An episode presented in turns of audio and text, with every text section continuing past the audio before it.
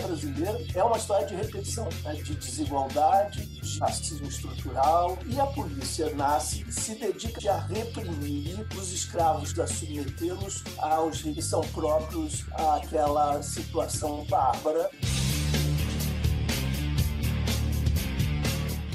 Desastres da segurança pública. E basicamente tem a ver com o fato que nós não tivemos justiça de transição nessa área. Uma das áreas que não teve praticamente nenhuma reforma são as áreas do sistema de segurança pública e do sistema de justiça, notadamente da justiça criminal. E o excludente de licitude não é nada mais, nada menos do que legalizar o que na prática já acontece. Encontrei policiais militares no Rio de Janeiro, nas UPPs, trabalhando em condições análogas à da escravidão. Então, vocês sabem por que isso acontece? Porque eles são militares eles têm a obrigação de aceitar quaisquer condições de trabalho, sem qualquer questionamento. Nós já estamos formando ou deformando trabalhadores que vão acabar reproduzindo a brutalidade e a violência que eles próprios sofrem. E ela se profissionalizou demais da conta, é muito poderosa e os governos eleitos passaram a ser chantageados por essas instituições. Vocês imaginem o seguinte: o governador assumindo, logo em seguida recebe um dossiê a seu próprio respeito. As milícias são um símbolo desse momento. Morrem-se dezenas, centenas de pretos nas favelas e nas periferias. O dia que acontece um da classe média, o mundo acabou. O que é que ficou de fora da transição para a democracia? A definição da segurança pública prestadores de serviço público à cidadania. Sejam bem-vindos, pessoas ouvintes do Mas e Si, o seu, o nosso podcast sobre assuntos que se relacionam com direito Aqui quem fala é David Ribeiro. Nós estamos aqui para o segundo episódio desse retorno pós-isolamento, mas aqui trazendo uma novidade, porque nós chegamos ao vigésimo episódio de volta com a parceria com o CJT. E para voltar com essa parceria, nós estamos aqui com minha querida amiga Raquel Possoli. E aí, Raquel, como que tá essa questão toda, esse isolamento? Fala pra gente aí. Ei, David, pessoal, boa noite, bom dia, boa tarde para quem nos ouve. Tô muito empolgada com a nossa volta. É, apesar da pandemia, a gente está conseguindo se encontrar, ainda que virtualmente, para gravar esse episódio da volta da parceria. É, falando em parceria, apresentando novamente um pouquinho qual é o projeto. Pelo CJT, a gente está falando então desse projeto que chama Democratizando, que é um blog com publicações quinzenais.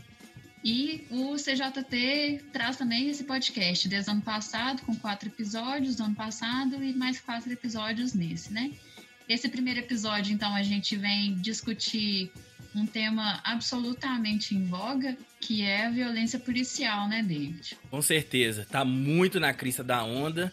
E a gente tem hoje aqui nada mais, nada menos que dois super especialistas para discutir. E a gente está muito feliz com a presença justamente dos dois aqui nesse, nesse momento. É um privilégio ter os dois num único episódio conosco aqui, né, Raquel? Exatamente. Quer apresentar os nossos, os nossos convidados de hoje aí? Nossa, é, dá até um tremor na voz, porque são muito especiais mesmo, né? Especialistas mesmo nesse assunto da violência policial. São dois professores que, além de professores, além de acadêmicos, são militantes, atuaram profissionalmente na área da segurança pública e militam para que isso, de alguma maneira, seja melhorado no país, né? Ainda que seja no horizonte distante do que esse atual. Então a gente vai conversar hoje com o professor Luiz Eduardo Soares e com o professor Robson Sávio Reis Souza. Eu acho que nada melhor do que ouvir da própria voz deles o tema de pesquisa, os assuntos que eles abordam e por que, que eles falam sobre esse assunto. Isso aí. Então vamos começar pelo professor Luiz Eduardo.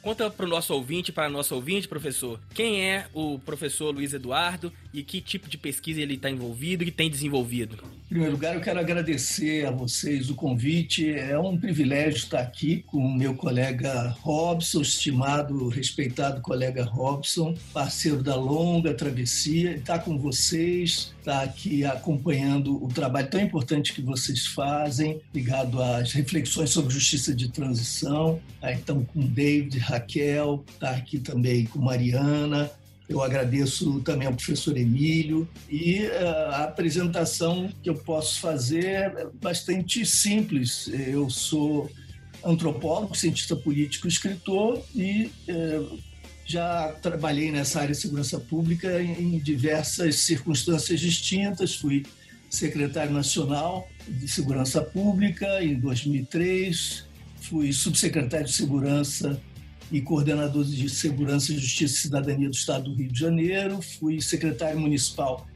em Nova Iguaçu, na Baixada Fluminense, e em Porto Alegre. Nos casos municipais, os, os nomes eram distintos, eram diferentes das secretarias, mas diziam respeito basicamente à segurança pública na perspectiva da prevenção, da valorização da vida.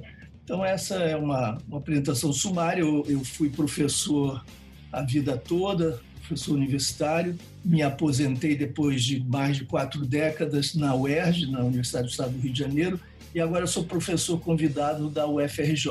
Então, é muito bom, vai ser muito bom conversar com vocês. Maravilha. E da mesma forma, professor Robson, conta para o nosso ouvinte, para nosso ouvinte, quem é o Robson, qual o tipo de pesquisa, qual o tipo de trabalho está tá envolvido e que de forma isso te habilita a estar tá aqui conosco.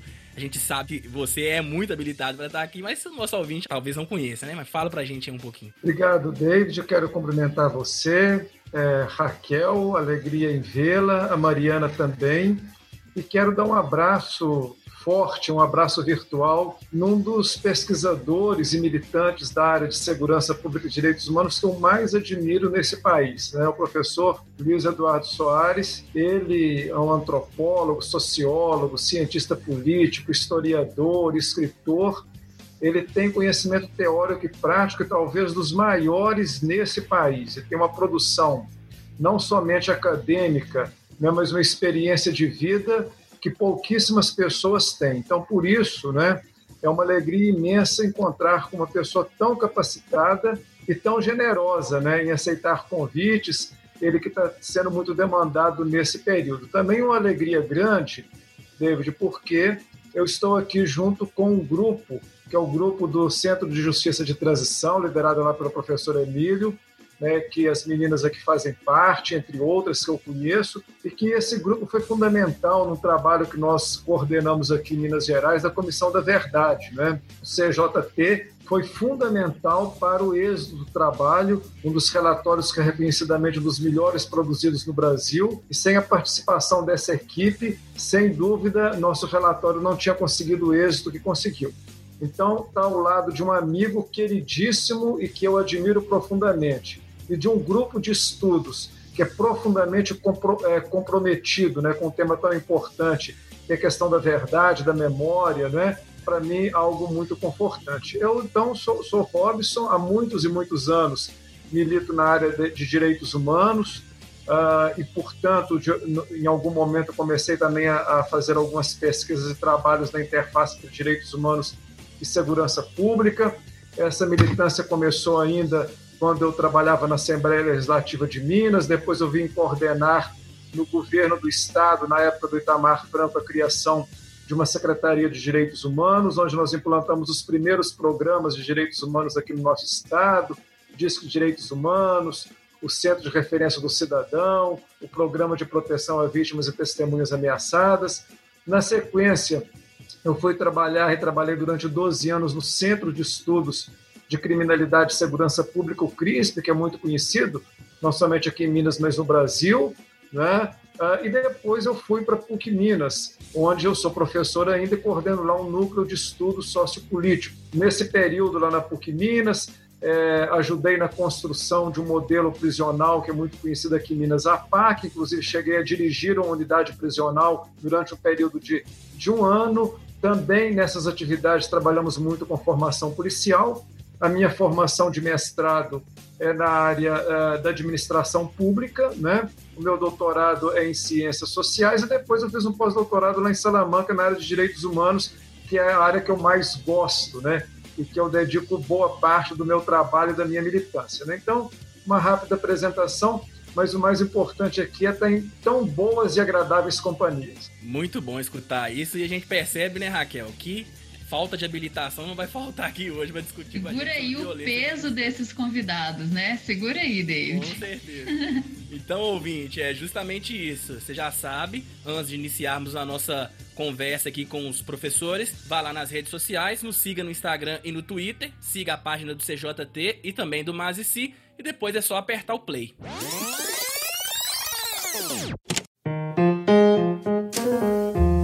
Iniciar essa discussão sobre violência policial, e nós estamos colocando um, uma adjetivação aqui em policial, que é a violência, eu acho que a melhor forma da gente fazer essa contextualização é buscar a origem da polícia, em qual momento que a polícia surge e qual que é a finalidade que ela surge no contexto brasileiro. Como que a gente tem essa ideia da polícia, principalmente a polícia militar, no contexto brasileiro? É, eu acho que muitas vezes a história acaba desviando o nosso foco e, e criando uma falsa ilusão, segundo a qual nós estaríamos condenados a repetir a origem. Há uma espécie de mitificação, às vezes, né, do, da própria genealogia, e nós atribuímos à fonte, à origem, uma espécie de destino inarredável, inexorável, e tudo que ocorre seria simplesmente a expressão e realização daquilo que já estava contido essencialmente na origem. E não é assim, necessariamente não é assim. No caso da, da Polícia Militar, particularmente no caso do Rio de Janeiro, tem uma história mais específica, parece que é esse sim o caso. Ou seja, parece que esse que essa vocação para a brutalidade, para a violência, tá como que inscrita em seu DNA, infelizmente, lamentavelmente. Mas não por, por alguma característica que ele fosse intrínseca e exclusiva, e sim por conta do fato de que a história brasileira é uma história de repetição, de reprodução, de reiteração, uma história nesse sentido quase inercial e atávica né, de desigualdade, de racismo, racismo estrutural, ali evidenciado, realizado né, de uma maneira mais plena, evidentemente, na escravidão, mas que permanece, entretanto, não só nos vestígios que lega para o futuro, para o século XX para o nosso século XXI, mas também pelo fato de que as próprias formas de organização da vida social, relações de trabalho, relações econômicas e políticas acabam é, reproduzindo e intensificando aquelas características que nós verificamos no período escravocrata, com algumas alterações, evidentemente. Mas de tal modo que eu diria que o racismo, o racismo estrutural e o racismo estruturante constituem uma espécie de molde no interior do qual são experimentadas as relações entre as classes sociais. Portanto, as, a, a, exploração econômica, as formas de vidas profundas de desigualdade, tudo isso se dá no Brasil pela linguagem, pela forma da diferença racial, que não é apenas uma diferença horizontal, é absolutamente hierárquica, marcando isso que nós chamamos de racismo estrutural. Portanto, a meu juízo, é tão importante esse fenômeno quanto a própria, a própria estrutura de classes no Brasil. São uh, duas formas que se potencializam reciprocamente. Então, esse é o país do racismo estrutural, o país das desigualdades profundas, de exploração de classe de uma maneira particularmente intensa. E a polícia nasce com a chegada, a, primeira versão, digamos, da, do que nós depois conheceríamos no caso do Rio de Janeiro, como polícia militar, nasce com a chegada do, de Dom João e, portanto, a transferência da sede do Império para o Brasil. Em 1808, a, a, a corte chega ao Brasil. E essa guarda, uma guarda pretoriana, uma guarda a serviço do imperador, se dedica basicamente a reprimir os escravos que fogem, a controlá-los, a submetê-los aos rigores que são próprios àquela situação bárbara que nós chamamos escravidão, que se manifesta de múltiplas formas, mas que não perde nunca a sua natureza essencialmente espoliadora, humilhante eh, e brutal. Ah, essa instituição depois sofre mutações ao longo do tempo, evidentemente, mas o, não se trata aqui, portanto, de descrever a sua, as suas transformações, mas de destacar que, a despeito das transformações, alguns aspectos, infelizmente, permanecem porque permanece uma mesma estrutura de desigualdade é, na, na sociedade brasileira. Nós atravessamos, passamos do, da monarquia para a república, e a república se deu por um acordo de cúpula entre as elites. Nós sabemos que essa é a característica típica também da sociedade brasileira autoritária, em que a modernização é conservadora e por revoluções passivas, como nós dizemos, os trânsitos, as transformações vão se dando com reacomodações entre as classes dirigentes, sempre excluindo os subalternos, preservando imobilização de força de trabalho no campo e características próprias a uma superexploração da força de trabalho e mantendo as características já referidas da, uh, do racismo, da, do, da, desse racismo estrutural.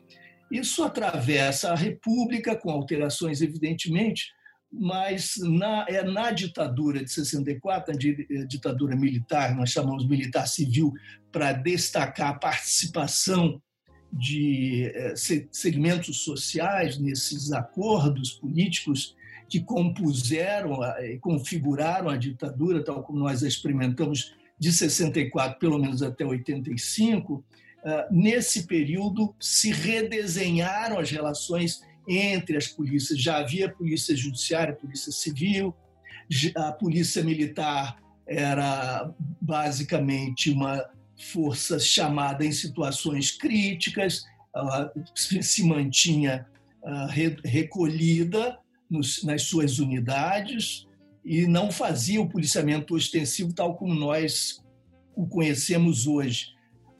Aquilo que nós chamávamos polícia civil ah, eh, realizava atribuições que também eram ostensivas, etc. E é a partir justamente do golpe dentro do golpe, a partir de 68, com as cinco, em 13 de dezembro de 68, que se renovam essas estruturas para melhor servir aos propósitos ditatoriais. E nós temos então um processo de centralização a partir então de 69 e dos anos subsequentes, de tal maneira que as polícias militares, então, recebem a nova atribuição de realização de trabalhos ostensivos, de trabalhos ditos né, preventivos ostensivos uniformizados, e a Polícia Civil se deslocando para esse trabalho propriamente judicial. Observem, entretanto, eu já estou me alongando muito, vou procurar sintetizar, mas observem, que isso é muito importante, que ao longo da ditadura, sobretudo a partir de 68, com o endurecimento do regime,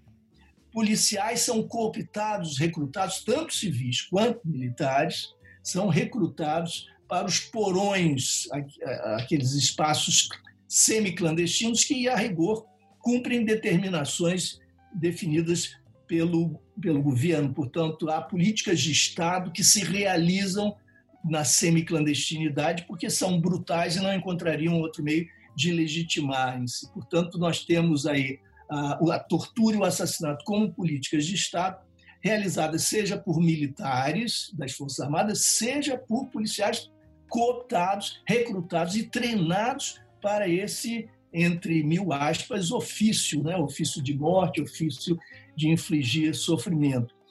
Uma vez eh, o processo avançando rumo à democratização, com o início da transição política, nós temos, aos poucos, a desmobilização desses núcleos de assassinato e de tortura, e os profissionais lá lotados, embora informalmente, muitas vezes, acabam sendo devolvidos para as suas unidades anteriores, militares ou civis, delegacias, etc.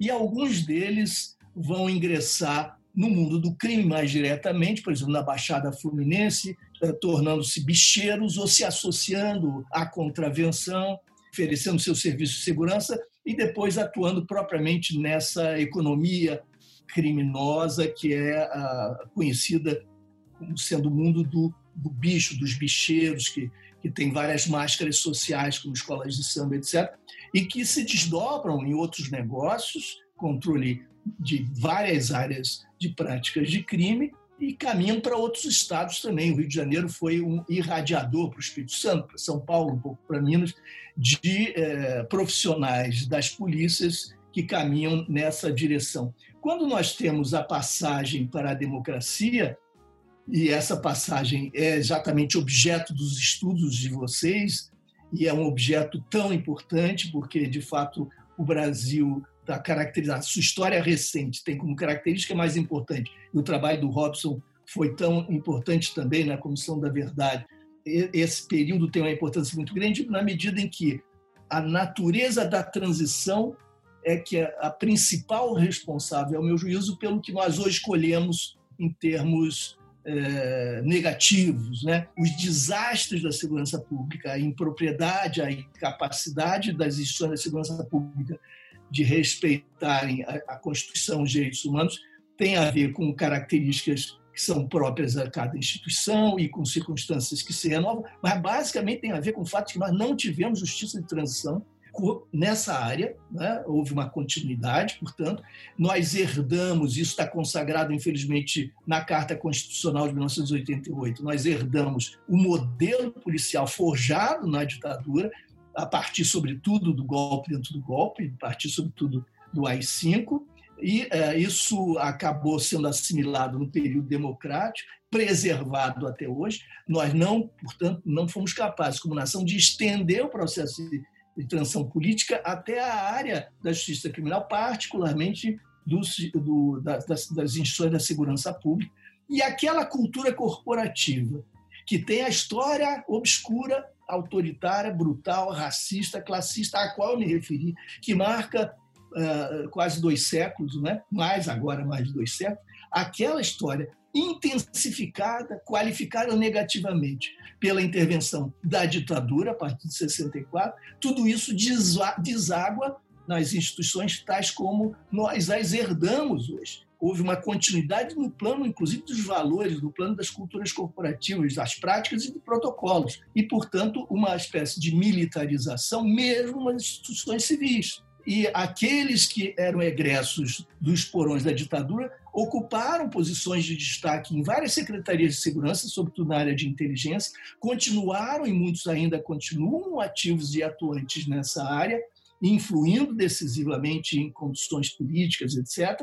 E as culturas corporativas e institucionais policiais acabam reiterando aquele padrão belicista em que o suspeito é o inimigo, que deve ser eliminado, as leis a legalidade é, constitucional não é respeitada, muito menos os direitos humanos, e nós temos muito mais a referência como grande parâmetro, os valores da, que, que provêm dessa origem distante, esses valores que são recondicionados, redefinidos pela ditadura e que continuam ativos hoje, é, buscando então como que justificar a brutalidade policial letal, por exemplo, que é um dos nossos maiores problemas, das nossas maiores chagas, porque nós temos hoje um verdadeiro genocídio de jovens negros e pobres dos territórios vulneráveis e a, a brutalidade letal das polícias é, cumpre aí um papel é, lamentavelmente decisivo, batendo recordes sucessivos e tudo isso, evidentemente,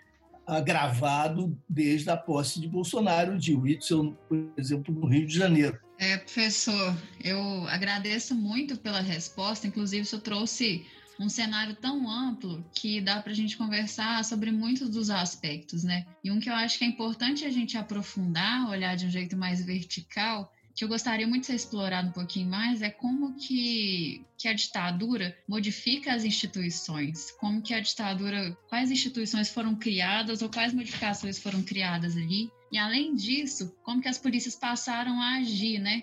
Por exemplo, na ideia do inimigo interno, da Lei de Segurança Nacional, como que a gente foi criando ali naquele momento, aí eu posso Estou focando especificamente nesse momento da ditadura, a gente pode discutir isso no momento anterior, mas mais nesse momento da ditadura, como que a gente cria essa ideia de quem é essa pessoa ser perseguida, né? Quem era esse que era perseguido na ditadura e, e se é possível fazer um paralelo para esse inimigo interno que é perseguido hoje pós redemocratização e apesar desse momento, não sei se a gente pode dizer ainda se a gente vive essa redemocratização, né? Então, resumindo a pergunta, o que, a ditadura fez especificamente nesses momentos, nessas instituições das polícias e como que elas passaram a atuar? Bom, o professor Luiz Eduardo ele foi muito feliz em explanar né, a situação da polícia no contexto de uma sociedade. Né? E eu acho que isso é uma coisa muito importante de se caracterizar, porque é uma instituição que ela está acoplada no modelo de sociedade.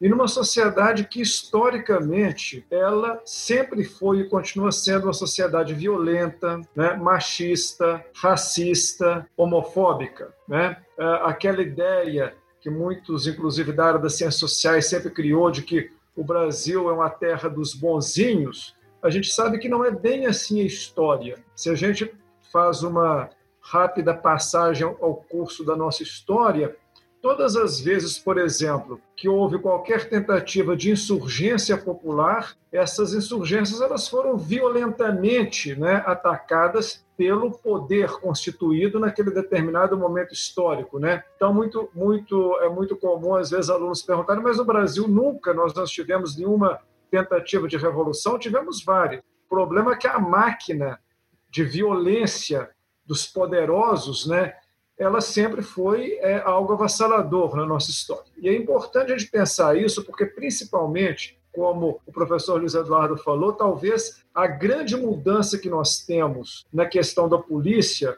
não é 1808, ou depois ali na década de 1940 com o Estado Novo, que também teve algumas modificações, mas fundamentalmente foi nesse momento em que, principalmente a partir do AI-5, né, 1968, você tem a, a militarização de fato das polícias. As polícias elas passam a exercer papel, papéis das forças que, uh, que tomaram o poder, que usurparam o poder, que eram as Forças Armadas, e como bem sublinha o professor Luiz Eduardo, não somente as polícias que foram sendo caracterizadas como polícias militares, mas inclusive também as polícias civis, né? Nós que estudamos aqui a Operação Bandeirantes e outras, nós sabemos muito bem disso. Quer dizer, a, a, quando a gente for discutir militarização, é, mais do que polícia militar estrito senso, né? É, é, digamos, é um modus, né? É, uma, é, um, é um ethos que está por trás dessa questão, né?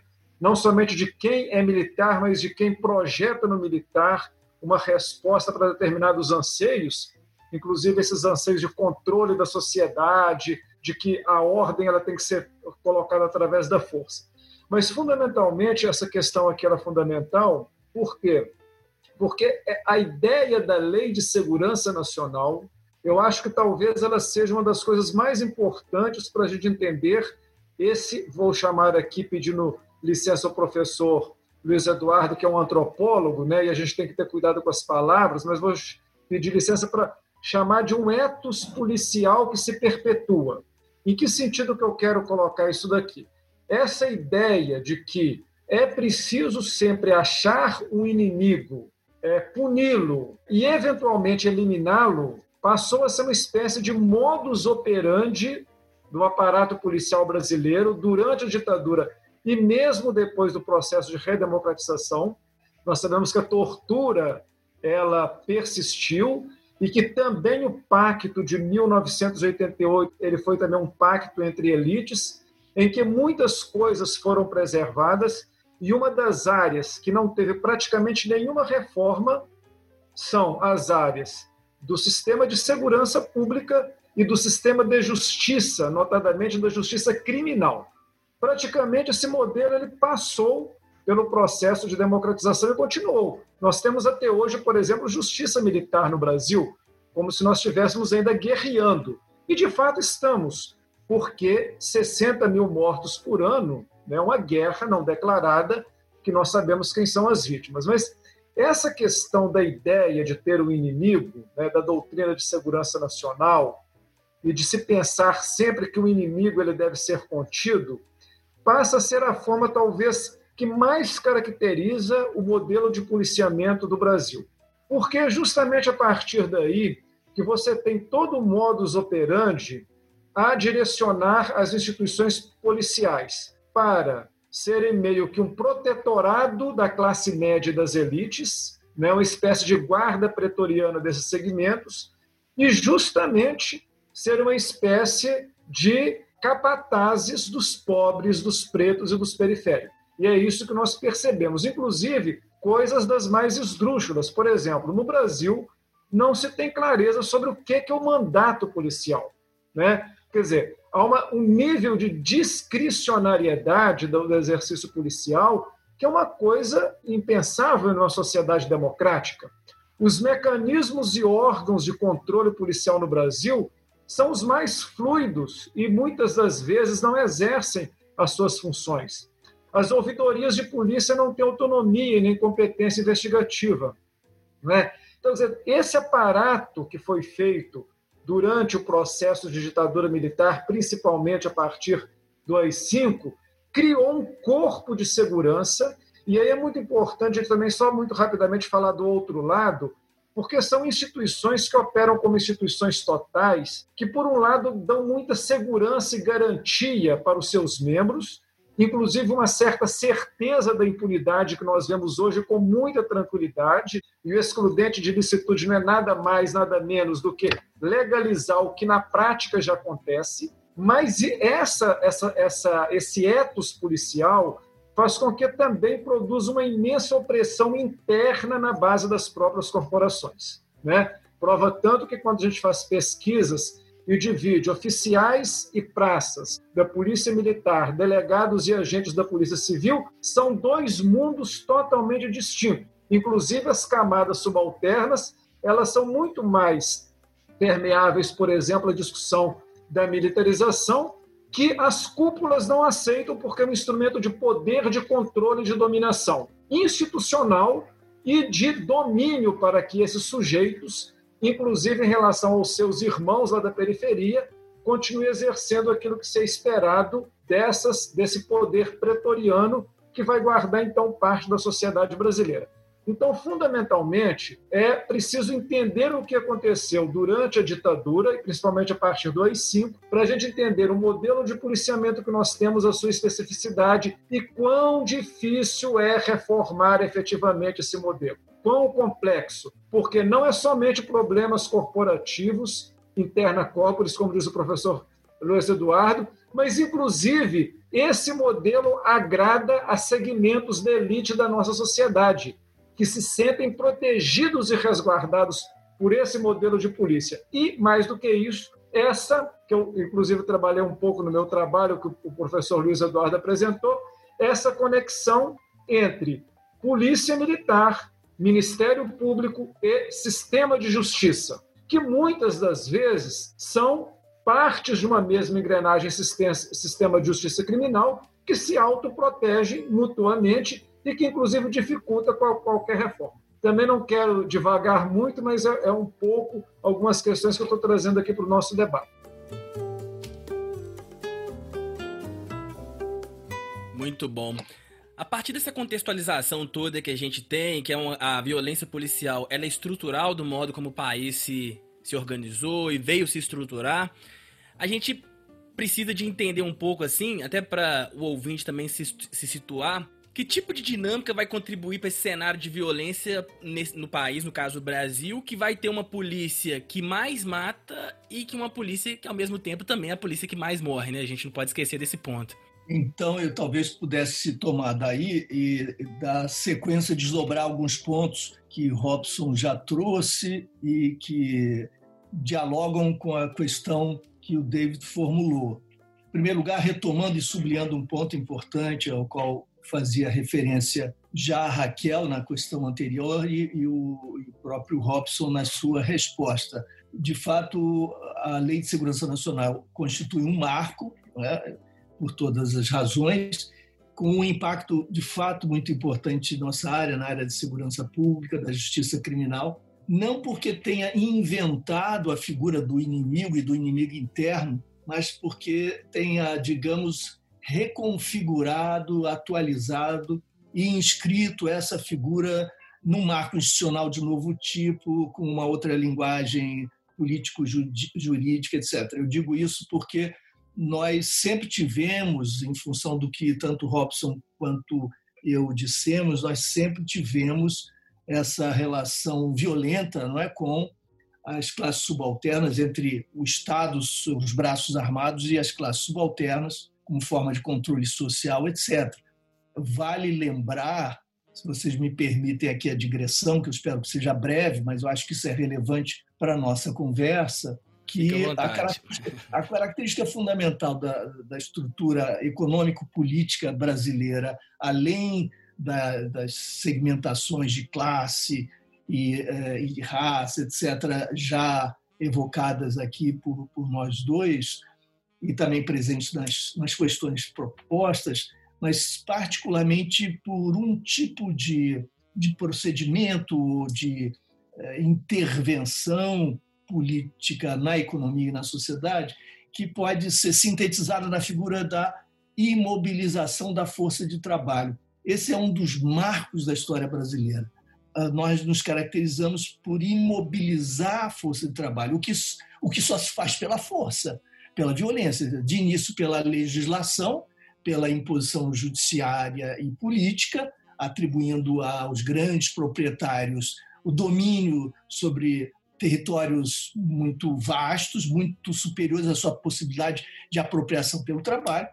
Então, inicialmente, essa é uma postulação político-legal, mas depois, para que isso seja implementado, né, para que essa lei, como dizem os, os, os americanos, seja enforced, seja posta em prática, é preciso que haja a intervenção da força e da violência a serviço do Estado e isso significa alguma coisa gravíssima. O Brasil é um país continental. Se nós compararmos a situação brasileira com a situação norte-americana, essa distinção fica muito patente. Nos Estados Unidos, nós tivemos, como aqui, o genocídio das sociedades originárias. Esse é um traço comum. Mas, a partir daí, distinções fundamentais. Enquanto nos Estados Unidos a terra era pública e, portanto, passível de apropriação pelo trabalho, houve um processo de migração continuada rumo ao oeste, que ensejou, inclusive, os filmes de faroeste, todo um conjunto de lendas, de mitos, de histórias, narrativas, que tem a ver justamente com essas classes médias rurais que vão se constituindo pelo trabalho familiar, são pequena, é uma pequena burguesia que vai se multiplicando, é, se consolidando como ator econômico, criando pequenas comunidades, com suas próprias regras, seus próprios códigos, de tal maneira que nós temos uma democratização no acesso à terra. No caso brasileiro, por que democratização? Porque cada um que não tivesse satisfeito com as condições de trabalho oferecidas por algum patrão ou proprietário rural se deslocava mais adiante e encontrava as terras e se apropriava dessas terras pelo seu trabalho e se convertia em mais uma, criava mais uma unidade doméstica de produção e assim sucessivamente. É, nos Estados Unidos houve a escravidão como uma forma de subordinação do trabalho, que era a única maneira de fazê-lo. Aqui, além da escravização, nós fomos impondo aos libertos, aos não escravos, aos camponeses de uma maneira geral, e depois do fim da escravidão como instituição, mantivemos o controle monopolista é, de, de dos, dos grandes proprietários de terra, que se converterão depois em fontes locais de poder serão os coronéis da República Velha, da Primeira República, e serão fontes fundamentais de recomposição do Estado Nacional a partir de 30, com processo de urbanização, sobretudo de industrialização, com Getúlio, etc. Mas esses personagens sempre estiveram presentes, estão presentes até hoje nas elites brasileiras, até porque, como eu dizia, as trocas de comando não importaram conflitos diretos, mas novas uh, composições, né? novas alianças entre as elites, com a exclusão da massa popular, das classes subalternas, etc. Imobilização da força de trabalho é uma palavra-chave, assim como a escravidão, que é uma maximização, uma versão magnificada, potencializada da própria imobilização da força de trabalho. Isso faz com que o capitalismo no Brasil, segundo os sociólogos, historiadores, seja tenha uma característica que lhe é intrínseca, autoritária. Os termos aí variam, os conceitos variam. Falamos em revolução passiva, modernização conservadora, desenvolvimento prussiano ou autoritário do capitalismo no Brasil. São muitas as formas de definir o processo, mas há um acordo em boa parte do, do campo das ciências sociais e da história em torno dessas características. O autoritarismo e a verticalidade, a desigualdade, o racismo estrutural estão onipresentes. E para que nós pensemos esses problemas mais específicos da área da justiça criminal e da segurança pública, nós temos de trazer todo esse contexto, toda essa moldura, como é, dizia o Robson muito bem. Quando ele diz que então nós temos a figura do inimigo interno na ditadura, ele está absolutamente correto, isso é fundamental, mas havia uma modalidade anterior de definir esse outro não era ainda o inimigo interno, mas era o resto, a sobra, o excedente, aquele que pode ser varrido do, do espaço. Então, nós tínhamos a, a lei, por exemplo, que definia a vagabundagem, né, que definia aquele que não trabalhava porque não tinha carteira de trabalho, porque não estava empregado, era já definido como esse, esse outro que podia ser, inclusive, é, privado de liberdade, né? simplesmente pelo fato de, de ser identificado transitando nas ruas sem estar empregado, é uma coisa extraordinária. E eu aqui, para tornar o nosso clima, a nossa atmosfera embora sempre trágica, um pouco cômica também, eu trago uma, uma pequena história verdadeira que me foi relatada por um, um policial civil já reformado, quando me contou essa história, a história dos anos 60, mas imaginem vocês, uma história real. É, era cobrado do delegado uma cota, o cumprimento de uma cota em prisões. Isso parece algo pré-diluviano, absurdo, mas se repete até hoje em muitos estados independentemente de haver razão ou não para eh, encarceramento, etc., há cotas. Por quê? Porque se supõe que prender seja a demonstração mais efetiva de, eh, de competência, de produtividade. Então, isso tudo se manifesta pelo encarceramento. Enfim, uma tolice absurda, mas com consequência muito grave. Mas então, esse delegado tinha de cumprir uma cota. E o que, que ele fazia para resolver o problema? Ele, logo no primeiro dia do mês, ou na véspera, fazia publicar num jornal popular a informação de que havia procura de empregados numa certa empresa, num certo endereço. E de manhã cedo, a partir das 5 da manhã, ele vinha com esses é, veículos policiais, camburões, nós dizíamos à época, né? Ele ia se aproximando porque filas colossais se formavam, trabalhadores desempregados em busca de trabalho, seguindo aquele anúncio e ele ia na fila, começando por trás, pedindo carteira de trabalho. Quem estivesse desempregado ou não tivesse carteira era imediatamente conduzido, era preso. E é claro que as pessoas que estavam na fila não tinham emprego, elas estavam procurando emprego. Vocês veem, isso, isso acontecia no Brasil, no Rio de Janeiro, quando ainda era capital e logo depois de deixar de ser. Nós estamos nesse mundo alucinatório é importante que nós tenhamos presente que se trata, de fato, da criação de artifícios absurdos. Hoje nós temos a lei de drogas, que é uma espécie de, de análogo atualizado do que foi esse tipo de legislação, que funcionava como uma ferramenta para o encarceramento em massa, nesse sentido de controle de trabalhadores, etc. Mas, é, indo então ao ponto, nós tínhamos a prisão, o encarceramento, e tínhamos também as execuções extrajudiciais, em grande número mas esses que eram mortos pela polícia eram definidos como uma espécie de lixo. Aliás, até muito recentemente, um comandante-geral da Polícia Militar do Estado do Rio de Janeiro, há coisa de 10 anos, dizia que ele via a sua instituição, a Polícia Militar, como uma espécie de inseticida social, que se dedicava justamente a livrar a sociedade desse vírus, né? desses germes, desses outros que eram sobras, excessos, esses que deviam ir para a morte, para a sepultura, como se vai para o lixo. Isso se politiza e ganha novos significados, novos valores com a Lei de Segurança Nacional, como dizia o, o Robson, e agora, então, a partir dali, nós temos a criação dessa figura e isso estende o escopo, estende o espectro de observação, de atuação, de vigilância e de repressão das instituições policiais, policiais que deixa o vagabundo, entre aspas, o malandro, entre aspas, esse outro, esse dejeto social, entre aspas, e começa a incluir o estudante, o profissional liberal, militante, ativista, oposicionista, que vai ser definido como subversivo.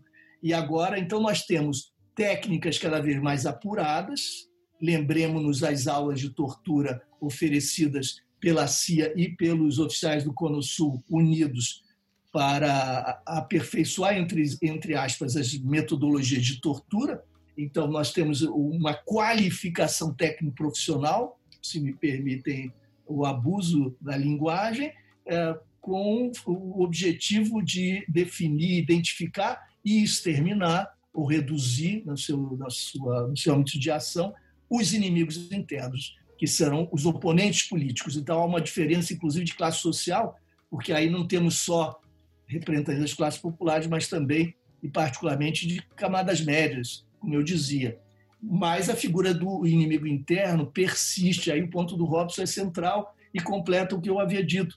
Os valores, os códigos não sofreram interrupção, nós tivemos essa continuidade, herdamos formatos organizacionais e, para usar a expressão feliz do Robson, etos, também o etos policial, a cultura corporativa, cultura policial, seja na Polícia Civil, seja na Polícia Militar, ambas a despeito das distinções, que são, claro, relevantes, mas ambas, ah, de alguma maneira, regidas pela busca do inimigo, da destruição do inimigo, com essa perspectiva belicista e, portanto, militarizada.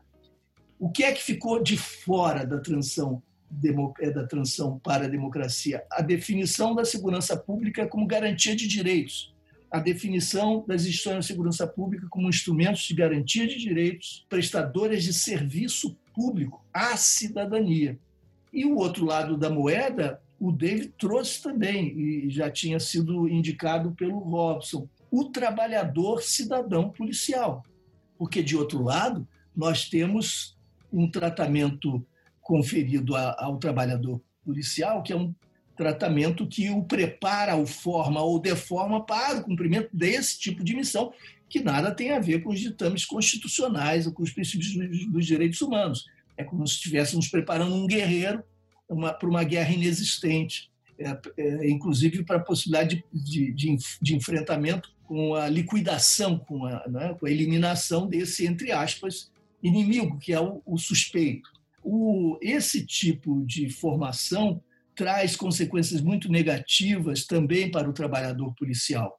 É, e, e, Robson trouxe um outro elemento que é fundamental entender. Nós não temos duas polícias, de fato, em cada estado, nós temos quatro, porque é claro que essa é, uma, é, uma, é um exagero retórico, nós temos duas instituições, mas no interior de cada instituição, nós temos uma divisão tão pronunciada, já mencionada, pelo Robson, que talvez pudéssemos, inclusive, dizer que são quase duas instituições, são universos valorativos distintos, perspectivas de carreira diversas, há não uma coalizão, não uma coesão interna, mas uma disputa interna, disputa que, por exemplo, na Polícia Federal, que é similar à Polícia Civil do ponto de vista, pelo menos, dessa distribuição de, de das carreiras, é que é tão intenso dentro da Polícia Federal que um amigo meu, agente, disse: olha, um dia nós vamos ter aí uma tragédia, porque o ódio é tão grande, as disputas são tão acirradas, e, e como agentes e delegados, se, que são os antagonistas, se cruzam nos corredores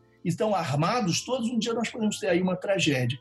Isso é um, um, um sinal muito grave de que não só nós, nós não temos a colaboração, a cooperação entre essas duas, polícia militar e civil, e lembremos-nos, esse modelo é único no mundo, tá? é a nossa invenção, a nossa jabuticaba, que não deu certo, segundo a própria avaliação da grande maioria dos profissionais da área, e de acordo com a própria avaliação que a sociedade faz, porque o resultado é de fato desastroso, né? nós temos essa distinção e não temos competição e não cooperação, o que é de se esperar, sendo duas instituições distintas, etc. E dentro das instituições não temos coesão temos carreiras diversas e sobre isso devemos falar no momento oportuno. Mas eu concluo essa, intervenção lembrando um fato bem concreto. No Rio de Janeiro, há pouco tempo, uma promotora corajosa resolveu apresentar um TAC ao governo do Estado. O TAC é um termo de ajuste de conduta.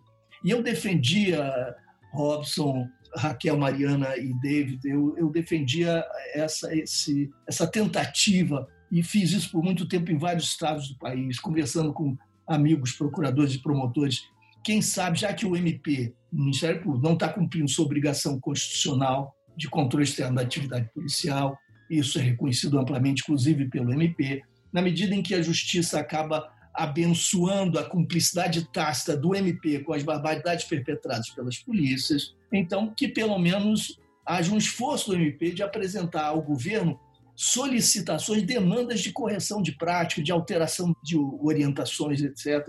Enfim, porque as ações penais são tão complicadas, demandam tempo, eh, acabam sendo obstadas por, por dificuldades políticas, etc. E uma promotora no Rio apresentou um TAC, o termo de ajuste de conduta, ao governo. E antes de fazê-lo, resolveu ouvir denúncias, não só da comunidade, das comunidades contra policiais, mas de policiais contra suas instituições, porque havia várias E ela começa o seu relatório na primeira versão dizendo o seguinte: encontrei trabalhadores, eh, policiais, militares nas UPPs, são unidades eh, muito específicas aqui no Rio de Janeiro, e supostamente até mais bem dotadas do que, do que outras, mais regulares. Mas, enfim, encontrei policiais militares no Rio de Janeiro, nas UPPs A, B, C, D e E, trabalhando em condições análogas à da escravidão. Foram as palavras dela. E quando ela apresentou a primeira versão, concluiu a primeira versão, ela me pediu que levasse alguns oficiais da Polícia Militar ao gabinete dela para que nós conversássemos, para que ela lesse o relatório e ouvisse deles críticas, considerações antes de formalizar a apresentação. Eu levei três amigos coronéis, grandes figuras, eu tenho certeza que Robson até os conhece e os admira tanto quanto eu, e eles foram, se dispuseram a ouvir, e quando ouviram essa primeira, esse primeiro parágrafo, enquanto nós, ou enquanto eu estava ainda aturdido pelo impacto da leitura, embora não me surpreendesse o, que estava ali descrito, os três disseram, nos perguntaram, a mim e a promotora, vocês sabem por que isso acontece? Porque eles são militares. Eles têm a obrigação de aceitar quaisquer condições de trabalho sem qualquer questionamento. Eles podem ser administrativamente privados de liberdade, isso macula suas carreiras, inviabiliza a ascensão. E o que ela observava lá? Contêineres a mais de 50 graus à sombra, porque os aparelhos de ar-condicionado não tinham, não, não tinham conservação sem condições sanitárias ou higiênicas, faziam as suas necessidades no mato, comiam como podiam nos bares da, da comunidade, por favor, quase me indicando, com coletes à prova de bala com datas expiradas, validade vencida, sem orientação, sem rumo, se sentindo acuados. E, ah, além disso, em jornadas de trabalho que excediam, inclusive, aquelas previstas para condições excepcionais, que são requeridas em casos críticos que são de fato muito raros, aquilo tinha sido excedido e se convertera numa prática regular.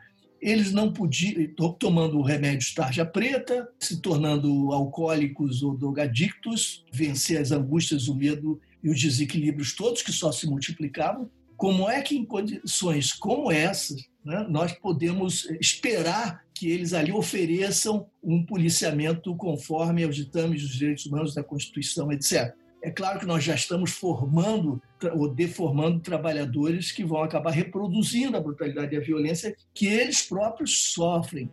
Para concluir tudo isso, nós temos então a, a boa, a perspicaz definição dos próprios coronéis.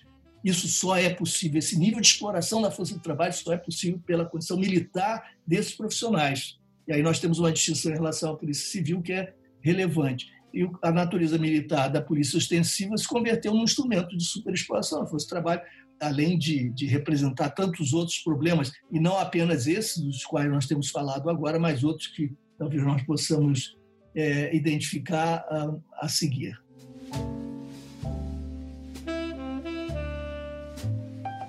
É assustador a gente saber disso. Primeiro, porque a gente tem a alta patente sabendo da estrutura, que é assim porque é, né? E outra coisa que a gente. A pergunta foi no sentido por que nós temos a polícia, a polícia que mais mata e a polícia que mais morre, em função de toda uma estruturação de que não permite fisicamente, é, materialmente e psicologicamente que esses profissionais atendam a demanda de é, servir e proteger. Robson, você teria alguma coisa para complementar a fala do, do professor Luiz nesse sentido?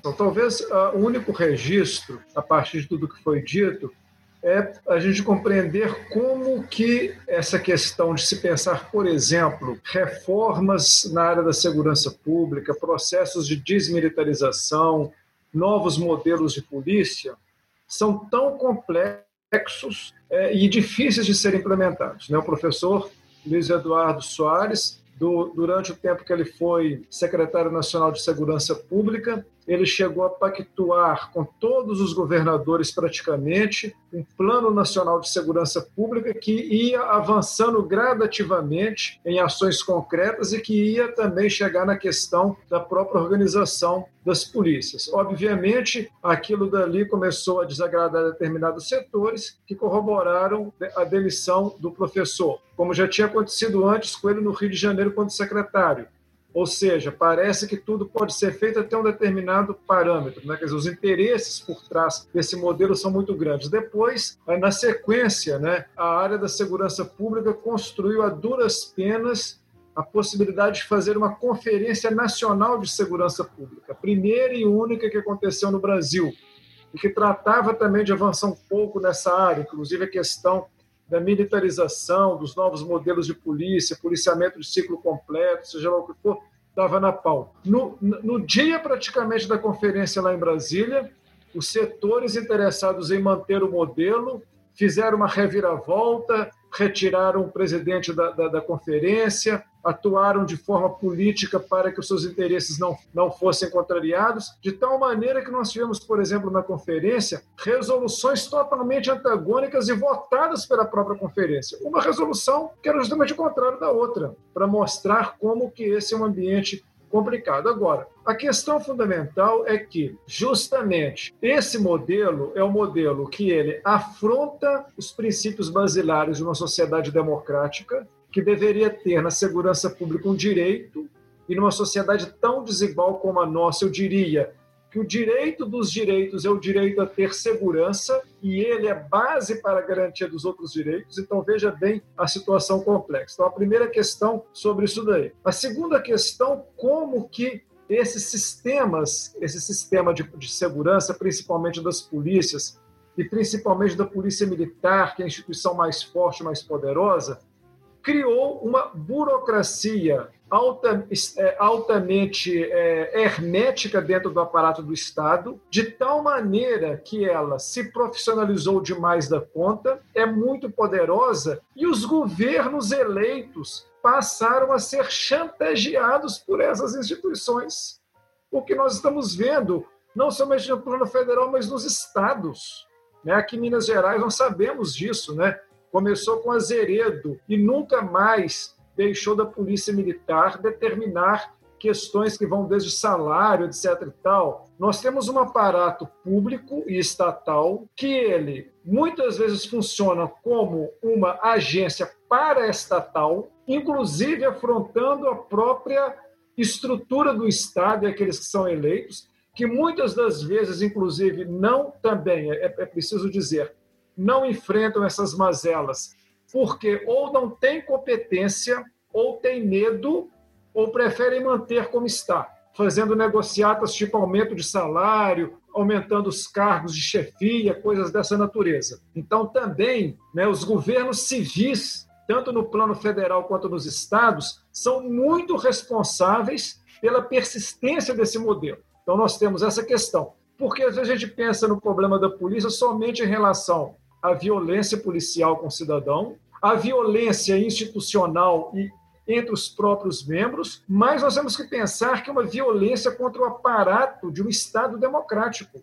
Né? São instituições que elas são tão herméticas, né? estão tão organizadas burocraticamente, estão tão presentes, são armadas e foram se desconectando cada vez mais das próprias agências de controle do Estado, que se autonomizaram de tal maneira que hoje, por exemplo, em determinados estados, o governador ele tem que pedir licença para fazer determinadas coisas à polícia. E isso é totalmente impensável organizar um modelo como esse, sem contar aquilo que o professor Luiz Eduardo já falou, das disputas entre os grupos das próprias corporações, as disputas das corporações entre si. Nós vemos, por exemplo, que esse etos militar ele está presente hoje nas guardas municipais, muitas delas nas guardas penitenciárias que foram criadas, muitas das vezes em empresas de segurança privada. Por exemplo, eu moro num bairro onde os vigilantes andam com um uniforme que ele, ele simula o uniforme da polícia militar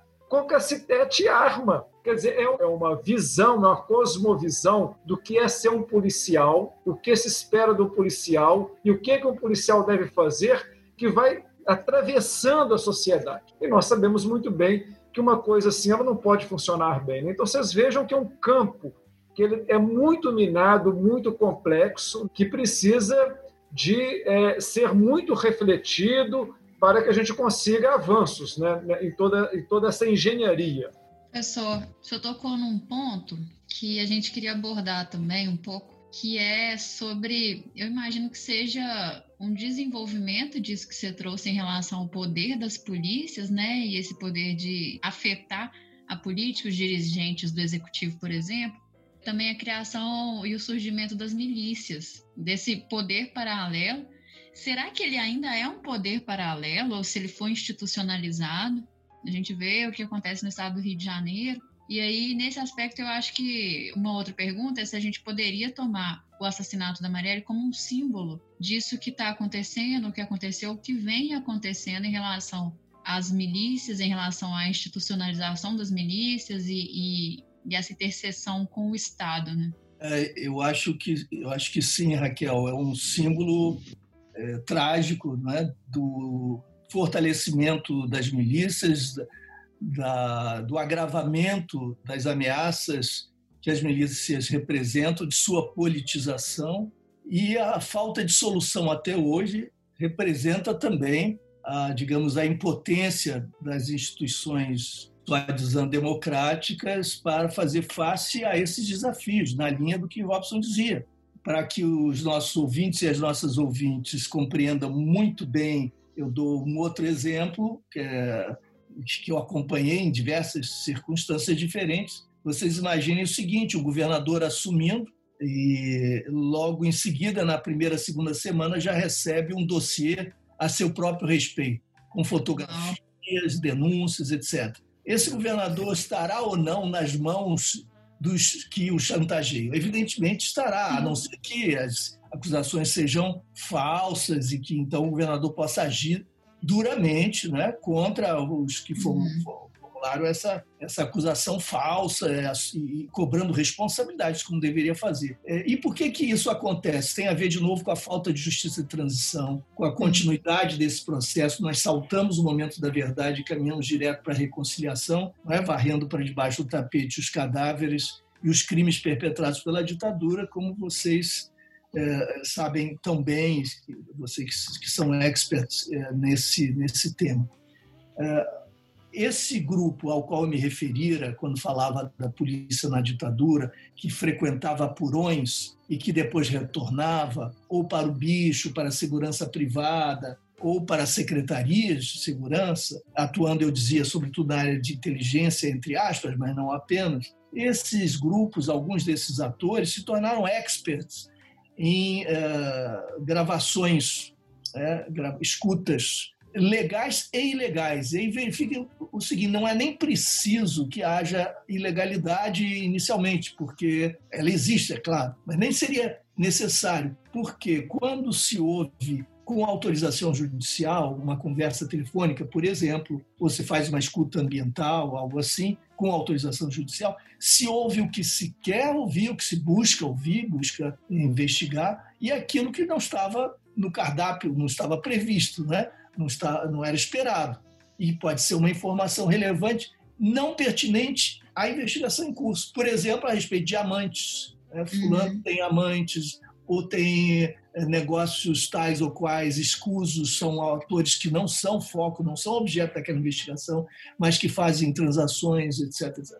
Então, vocês imaginem, uh, em países uh, com democracia mais sólida, a regulamentação muito severa sobre o que fazer com os restos das escutas legais. Destruir isso com acompanhamento externo, etc. Mesmo assim, é evidente que há falhas e há apropriações indébitas, mas há um, um, esforço no sentido de controle dessas, eh, dessas sobras, digamos assim. No nosso caso, ao contrário, esse material, evidentemente, acaba eh, alimentando bancos de dados que, que serão importantes depois para que chantagens se realizem. É? Então, essas chantagens não derivam de investigações necessariamente, derivam de, digamos, eh, apropriações é, corruptas e ilegais, criminosas, de um material que pode ter sido originalmente, inclusive, fruto de autorização judicial. É, há, há, portanto, toda uma rede clandestina envolvendo técnicos, inclusive fora da polícia, e, e essas redes acabam atuando, gerando uma espécie de recurso poderoso político, que se converte depois em recurso econômico também, é claro. Esse é só um exemplo que eu vi tantas vezes e que acaba condenando governantes a uma impotência que talvez não caracterizasse a sua ação política, não fora esse nível de debilidade, esse nível da profundidade da chantagem que se dá. As milícias são uma espécie de exponenciação, e por isso Raquel foi feliz quando disse o assassinato de Marielle é um símbolo desse momento, desses riscos, da precariedade institucional, da, digamos, incompletude do processo de transição na área de segurança e justiça criminal, de tudo isso, da cumplicidade tácita de, de segmentos do Ministério Público, da própria justiça, de segmentos políticos, etc. Sim, se nós pudermos atribuir, cada vez mais nós estamos tendentes a fazer isso, às milícias, a algum de seus segmentos. É, a responsabilidade pelo crime, pelo assassinato de Marielle, nós aí veremos que realmente é um, é, é um fato simbólico. É, nós estamos falando de uma mulher, uma mulher negra, uma mulher é, negra e com opção sexual que é considerada marginal, que é perseguida, estigmatizada, é, que vem da favela, vem da, periferia, vem da comunidade, da maré, é, reverte tudo isso com orgulho, capacidade, liderança, carisma, abre diante de si uma carreira possível de ascensão com um apoio popular, nesse momento em que justamente as, as vidas negras são objeto de, de luta, de afirmação democrática, já naquele momento era assim, agora mais ainda, e ela é sacrificada nesse momento por um, dois assassinos, um assassino de aluguel, um expert, egresso da polícia, e nós estamos, portanto, falando de comprometimento desses segmentos que estão no interior das instituições policiais.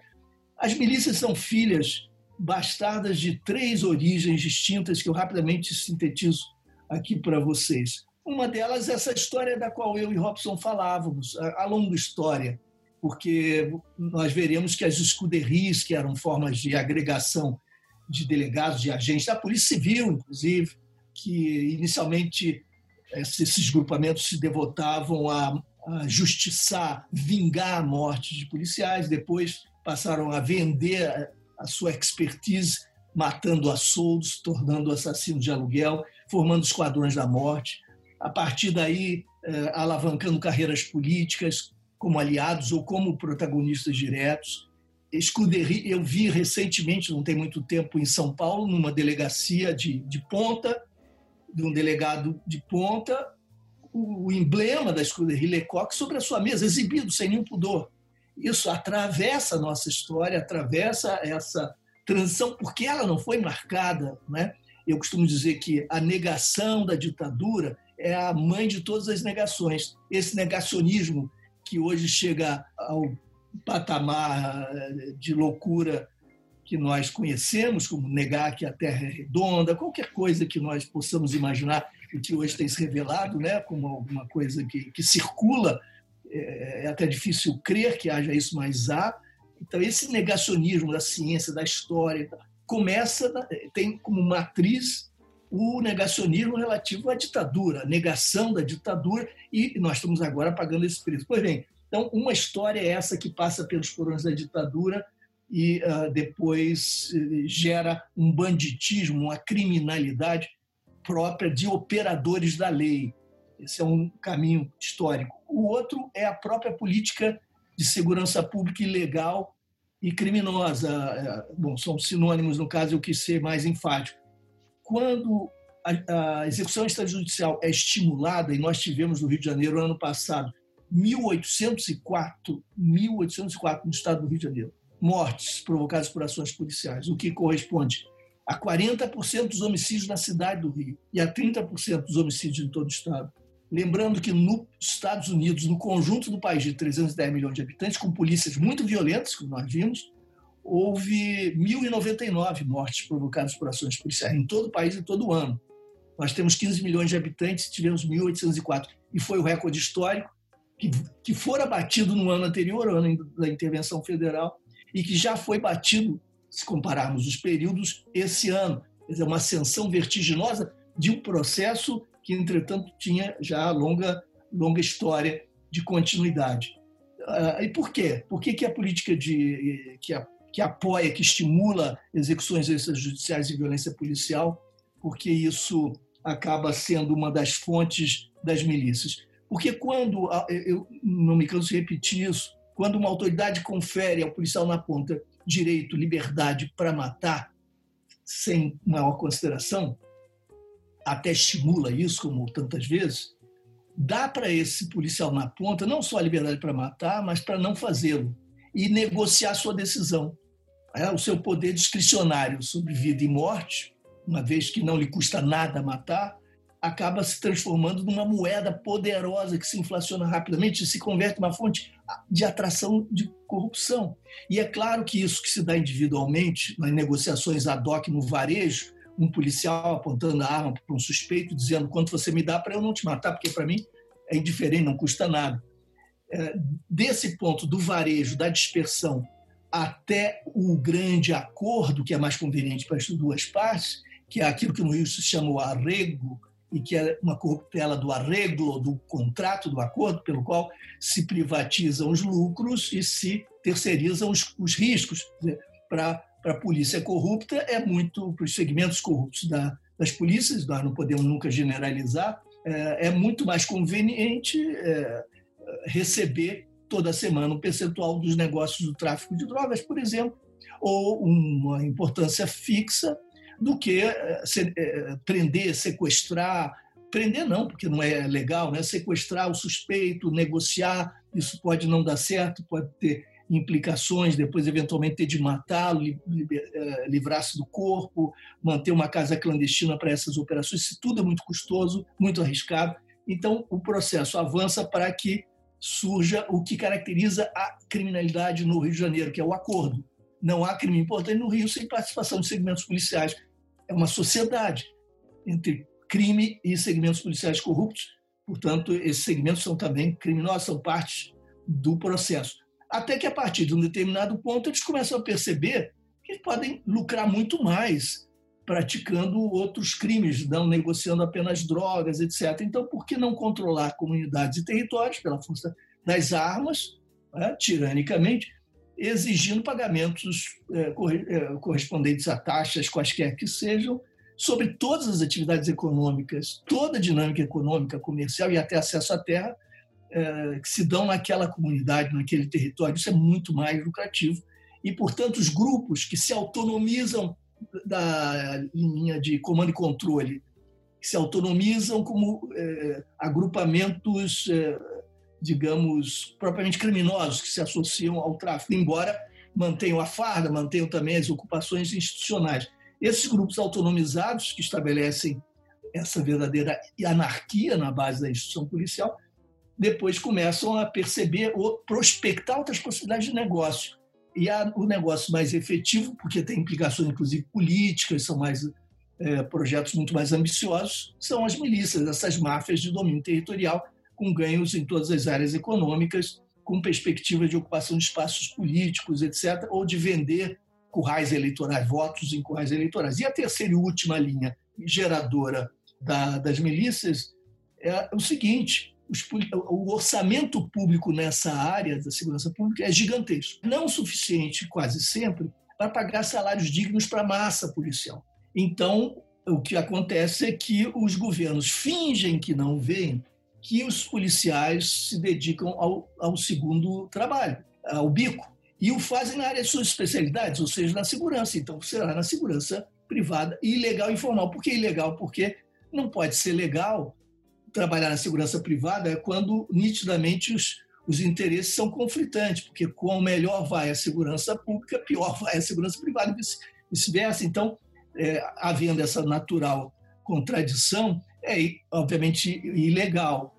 Ah, os governos fingem que não vêm, por quê? Porque precisam do bico, que é o bico que viabiliza a reprodução dessa força de trabalho. Ela não seria passível de ser sustentada apenas com salário. E dessa maneira se evita a greve, a pressão sobre o orçamento, a demanda politizada, etc. É muito conveniente fechar os olhos e permitir que isso aconteça. E quando se cria, é claro que os governos dirão, não, essa é a responsabilidade da Polícia Federal, é verdade, legalmente mas seria possível perfeitamente, por convênios, distribuir responsabilidades. A Polícia Federal não tem equipe pessoal, não tem nenhum interesse meter a mão nesse vespeiro, vai lá encontrar a sogra do delegado, o cunhado do coronel, empreendendo a segurança privada informal. junto dos, dos, seus subordinados, etc. Então, a Polícia Federal não quer saber disso, os governos tampouco. Se cria uma área de sombra, e nessa área de sombra prosperam estratégias honestas, honradas, apesar de ilegais, de profissionais que buscam apenas melhorar as condições da sua família, né? qualidade de vida, etc. Então, eu considero isso honesto, embora haja uma ilegalidade, mas a intenção é correta, é compreensível e muita gente faz isso e com as melhores intenções, embora isso seja ilegal. Mas há aqueles que se aproveitam dessa zona de sombra, sabendo que eles estão fora né, da observação, da vigilância do Estado do, e dos governos, da justiça, etc. E eles começam a provocar insegurança para vender segurança, depois se, se desenvolvem, se organizam, isso vai metastaticamente gerar as milícias com toda a sua geopolítica e todas as implicações já sobejamente conhecidas. Ou seja, nós temos aí o que nós chamamos no Rio de Janeiro gato orçamentário. Gato é uma conexão entre o legal e o ilegal. O Estado só é, só tem um orçamento que se torna viável por conta de uma ilegalidade da qual ele tem de ser cúmplice por razões funcionais. Essa articulação profunda entre a instituição o próprio Estado, é, que é a matriz institucional né, da é, jurídico-política, e a prática da ilegalidade, essa indissociabilidade está na origem, é uma das origens das milícias e de outras formas de criminalidade, mas essa é a mais grave. Se vocês quiserem criar qualquer embaraço para secretários de segurança ou líderes policiais, lhes perguntem sobre segurança privada. Esse é um silêncio, um silêncio que é indispensável para que essas práticas se perpetuem. Portanto, se nós não enfrentarmos esse conjunto de desafios, uhum. nós não vamos desvendar esses problemas aos quais se referia a Raquel na sua pergunta. É um pouco assustador, assim, a gente saber a estrutura, como funciona, né? Você já vê vê apenas a superfície, fica imaginando só, mas o problema é isso, o policial é isso e aquilo, mas tem todo aquele, naquela linguagem do senso comum, o restante do iceberg. No caso, Rob, você tem alguma coisa a comentar ou complementar a fala do professor Luiz Eduardo?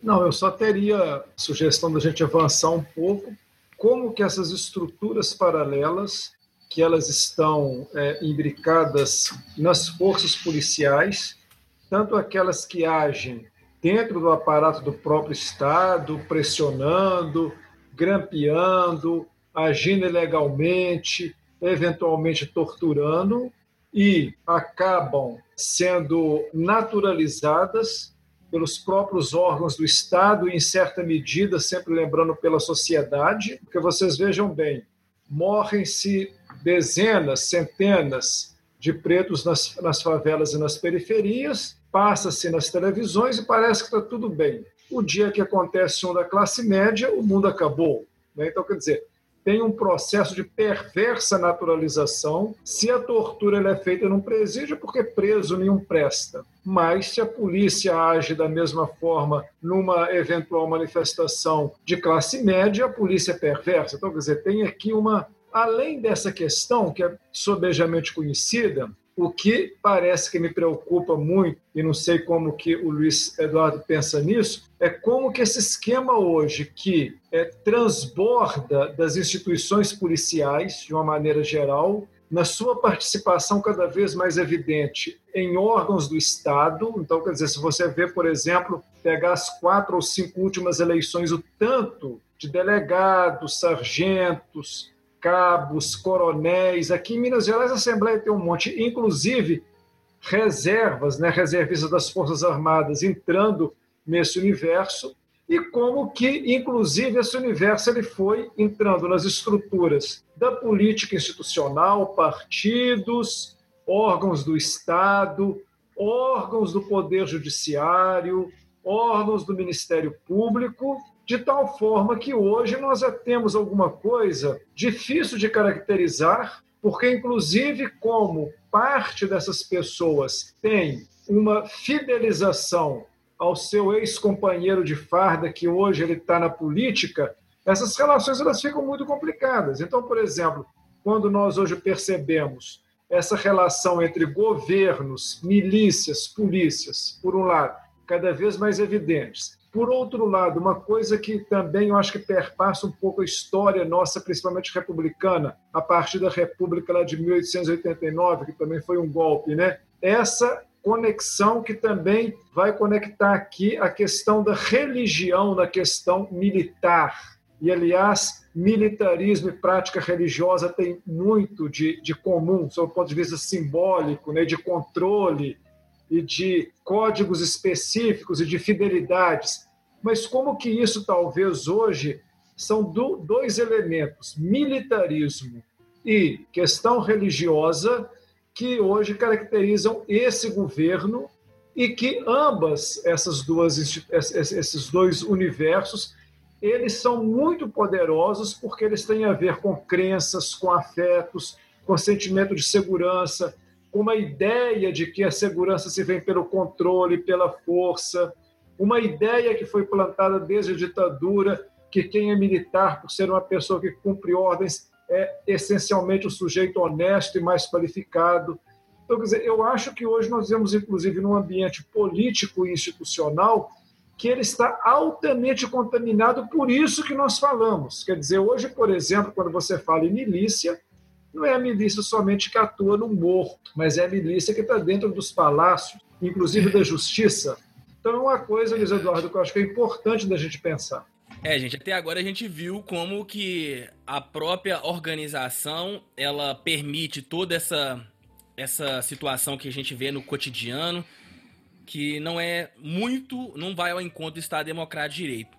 E aí, já chegando assim ao final, a gente tem que ter pelo menos um horizonte possível, uma utopia a ser seguida para que esse Estado Democrático de Direito, de alguma forma, ele seja possível, seja viável. E aí eu queria saber dos entrevistados aqui, dos professores, se existe uma política pública, ou próprio como o professor Luiz Eduardo defende, a ideia de uma desmilitarização, se esse seria um caminho, se seria possível hoje, por exemplo, né? Então eu queria ouvir, assim, até pra gente ter, não ficar naquele só na no problema existir e não apontar uma solução, assim. Vocês veem uma possibilidade de solução? Como a gente pode enxergar uma segurança pública que vai ao encontro do Estado Democrático de Direito? Chamando aqui para conversa os militantes, né? Vamos chamar todo mundo para a luta, gente, para a gente atuar Com certeza. aí. É, David, eu acho que é, que é interessante a gente distinguir dois, dois níveis diferentes. Né? Um deles é a definição do que seria necessário fazer, qual é a nossa agenda mínima, absolutamente indispensável, caminhando numa direção positiva. A outra é responder à pergunta em cada momento, isso varia de conjuntura para conjuntura, de momento histórico para momento histórico, se é possível isso, até onde isso pode ir, etc porque se nós somos muito pessimistas da resposta à segunda pergunta, nem por isso devemos aposentar a nossa capacidade de imaginar futuros alternativos e definir metas que nos pareçam possíveis, é, que não sejam apenas utópicas, embora também a utopia nos ajude a caminhar, evidentemente. É, eu te diria que hoje, começando pela segunda pergunta, o cenário é obscurantista, autoritário, proto-fascista. Nós estamos diante de ameaças à democracia por parte de um projeto efetivamente fascista. É, e eu creio que esse é o momento de união de todos os que se oponham a esse mergulho regressivo né, no abismo. E, nesse sentido, estamos numa luta de resistência para evitar o pior e, uma luta de preservação do que resta de instituição, de instituições da, que poderiam de alguma maneira uh, constituir para nós um respiradouro, né? Quando falta o ar, falta o ar para o George Floyd nos Estados Unidos, falta o ar para tantos negros e negras e não apenas também uh, aqueles que são e aquelas vítimas, né? Uh, que pagam preço com suas vidas por, por outro, não diria símbolo, mas é uma espécie de, de uma tragédia anunciada que ecoa a outra que é contínua, né? E a hipertrofia em algum sentido, mas sempre na mesma direção, aprofundando desigualdade, reproduzindo, intensificando racismo estrutural, de modo que ser negligente com a pandemia é quase perpetrar uma eugenia, não é? É a natureza muito específica desse genocídio. Mas é, eu creio que, portanto, a resposta à segunda pergunta é muito negativa e pessimista. Eu acho que, de modo algum, nós vamos avançar.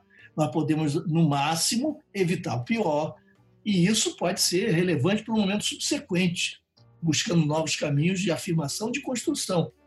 Esse não pode ser um momento de otimismo né, nas mudanças, sobretudo nessa área, nessa área que foi crucial para a eleição desse governo e cuja debilidade, cuja precariedade é um sinal da nossa debilidade, ou daqueles que lutamos pelos direitos humanos até aqui, porque não fomos capazes, eu uso o nós eh, no sentido bem, bem amplo, né? não fomos capazes, com governos sucessivos democráticos, socialmente comprometidos, a tocar nessa questão de uma maneira mais significativa, promovendo ou iniciando, pelo menos, mudanças mais profundas. Não fomos capazes, os governos estaduais tão pouco, né? e de modo que é, estamos em, em dívida também. E isso é parte, em certo sentido, do que aconteceu com o país. Né?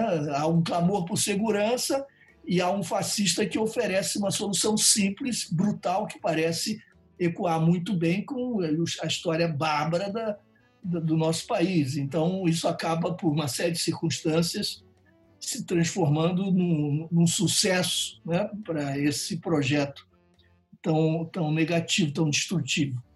Então, nesse momento, eu acho que a resposta é negativa, nós não vamos avançar certamente. Temos muito a aprender com nossos próprios erros e com a análise da situação. Por outro lado, se temos caminhos, temos certamente. Eu tenho algumas ideias, depois de décadas nessa área, o Robson tem as suas ideias, sem dúvida, nessa área, muitas delas certamente são comuns, são compartilhadas. Haverá dissenso aqui e ali, mas tenho certeza que nós temos condições de produzir um consenso mínimo entre todos e todas as democratas, de fato, que, que queiram transformar as instituições da segurança pública e da justiça criminal em espaços de reafirmação democrática é, e não de reafirmação racismo estrutural das desigualdades da brutalidade. Como fazer isso? É, ninguém tem vara de condão, isso não se dá num átimo ou num gesto único. Isso tem que ser objeto de políticas múltiplas, com ritmos distintos, em espaços diferenciados, com, com cada um com obstáculos próprios é uma grande ilusão que nos atrapalhou muito até hoje, muito. Achar, por exemplo, que não há nada a fazer. Porque aí nós ficamos paralisados, condenados, impotentes. Mas há duas maneiras de dizer, de desistir. Uma é uma maneira, digamos, mais triste, patética, mais melancólica, quer dizer, não tem nada a fazer. A outra ilude muito, porque está coroada, está cercada por uma retórica vanguardista, revolucionária, que confere ao, ao crente, nessa perspectiva, toda uma aura de, de, de coragem, de profundidade e compromisso. Quer dizer o seguinte: não adianta fazer nada que não seja uma revolução completa para transformar a sociedade e suas estruturas, senão nós não vamos a lugar nenhum, porque tudo mais é maquiagem, é insuficiente, etc. Então, temos de trabalhar por uma transformação radical e profunda. É, sabendo-se, entretanto, que essa transformação radical e profunda não está posta na ordem do dia, nem nos horizontes da minha geração, por exemplo, é, e que há aí, portanto, para uma transformação profunda da sociedade, um grande caminho a seguir. Isso condena quem assim pensa a não fazer nada em cada área específica, enquanto a, o grande triunfo não, não se der, não se verificar. E com isso, paradoxalmente, nós nos afastamos desse objetivo final, desse grande possível triunfo. Nos afastamos porque ele só viria pelas lutas sucessivas, várias, que aos poucos vão criando sinergia, vão se potencializando reciprocamente, embora sejam distintas. Por exemplo, se a segurança pública matar menos, for menos brutal, for um pouco mais parecida com as ideias mais elementares de justiça, nós teremos mais possibilidade de contar com participação popular, inclusive na política e no associativismo cotidiano, porque parte das dificuldades de organização e de participação advém de poderes tirânicos, seja do tráfico, seja de milícias, e, uh, e da impossibilidade de exercício da liberdade. de direitos mais elementares, do medo, da insegurança no sentido. Portanto, matar menos, salvar vidas, alterar o quadro de funcionamento dessas instituições, oferecer mais respeito aos profissionais de polícia e melhores condições para que eles e elas possam realizar um trabalho muito mais razoável na direção do respeito a, aos direitos humanos. Isso tudo acaba criando condições que vão favorecer, inclusive, lutas maiores, as diversas lutas com as suas dinâmicas próprias. Portanto, o que eu acho que é decisivo é compreender que vale a pena lutar reconhecendo a especificidade e sempre a insuficiência de cada esforço. Cada esforço é insuficiente, mas nem por isso deixa de ser válido.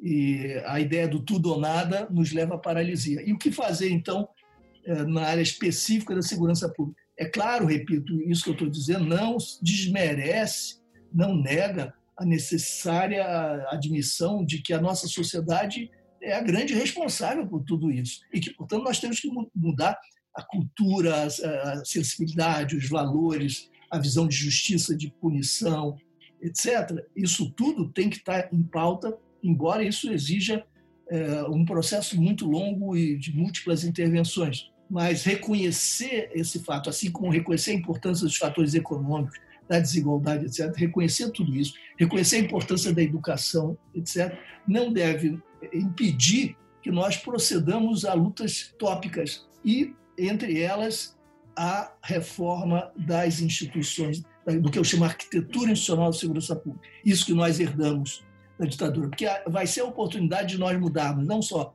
as estruturas organizacionais, mas seus modos de funcionamento e as culturas e os valores que aí é, florescem essa é uma grande oportunidade de passar limpo essas instituições. E isso e o projeto mínimo está contido na PEC 51, que eu ajudei a elaborar, que foi apresentado pelo senador Lindbergh Faria em 2013 ao Senado Federal. E ali se propõe a desmilitarização, todas as polícias têm de ser civis, o ciclo completo, não necessariamente pela unificação, mas, mas pela criação de múltiplas polícias, de acordo com critérios diferentes, cada polícia realizando o conjunto do ciclo, trabalho ostensivo, trabalho judiciário, acabando, acabando com essa dissociação, que é a característica mais forte né, do nosso modelo, e a carreira única, que é a grande bandeira da massa policial.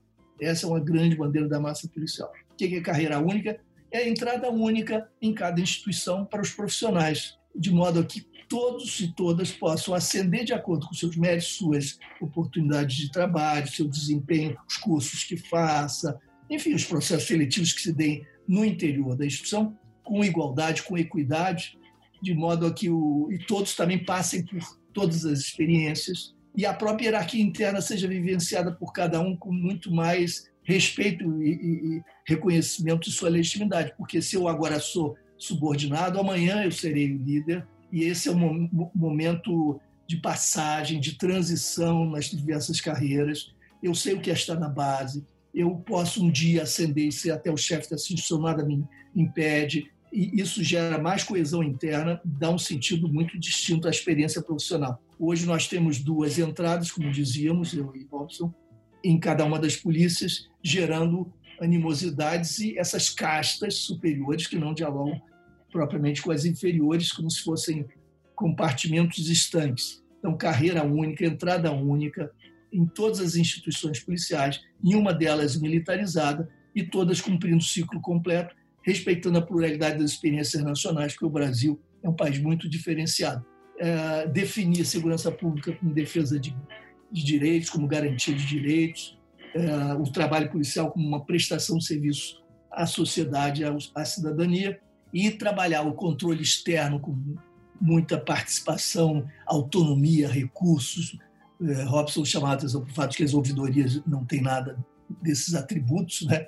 frisando sempre que a formação também dos profissionais tem de ser objeto de uma regulação nacional, de Estado, não de governo, que se adapte, readapte, se atualize frequentemente, como nós temos na educação das universidades. Tem de haver um ciclo básico comum compartilhado e tem de haver um acompanhamento de métodos, de abordagens, etc. Isso tem de estar posto como uma questão para toda a sociedade, com transparência, e ser objeto de negociações com a participação dos profissionais mais experientes, especialistas, acompanhando também a experiência internacional. Isso não é uma camisa de força, isso é a organização do caos, que hoje nós temos uma verdadeira Babel que inviabiliza, de fato, a profissionalização decente na área. Então, bom, são. E precisamos, claro, nesse processo de renovação, precisamos acabar com o encarceramento em massa, privação de liberdade enquanto isso for necessário, que seja apenas para crimes com grave ameaça ou violência,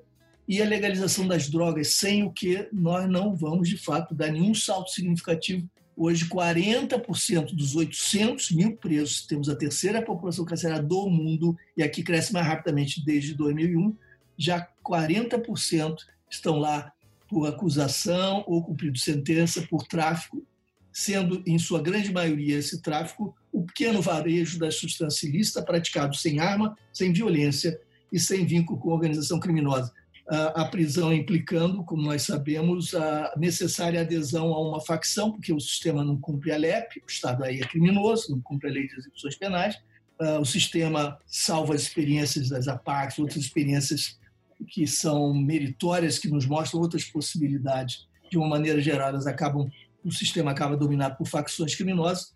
Para sobreviver, o, o preso acaba tendo de, eh, de, eh, depender né, da, da proteção dessa facção que vai lhe cobrar sob forma de lealdade, subsequentemente a saída e os vínculos que não se deram na origem dar-se-ão no futuro. Resumo da ópera: estamos contratando violência futura pelo preço extraordinariamente elevado da vida de gerações.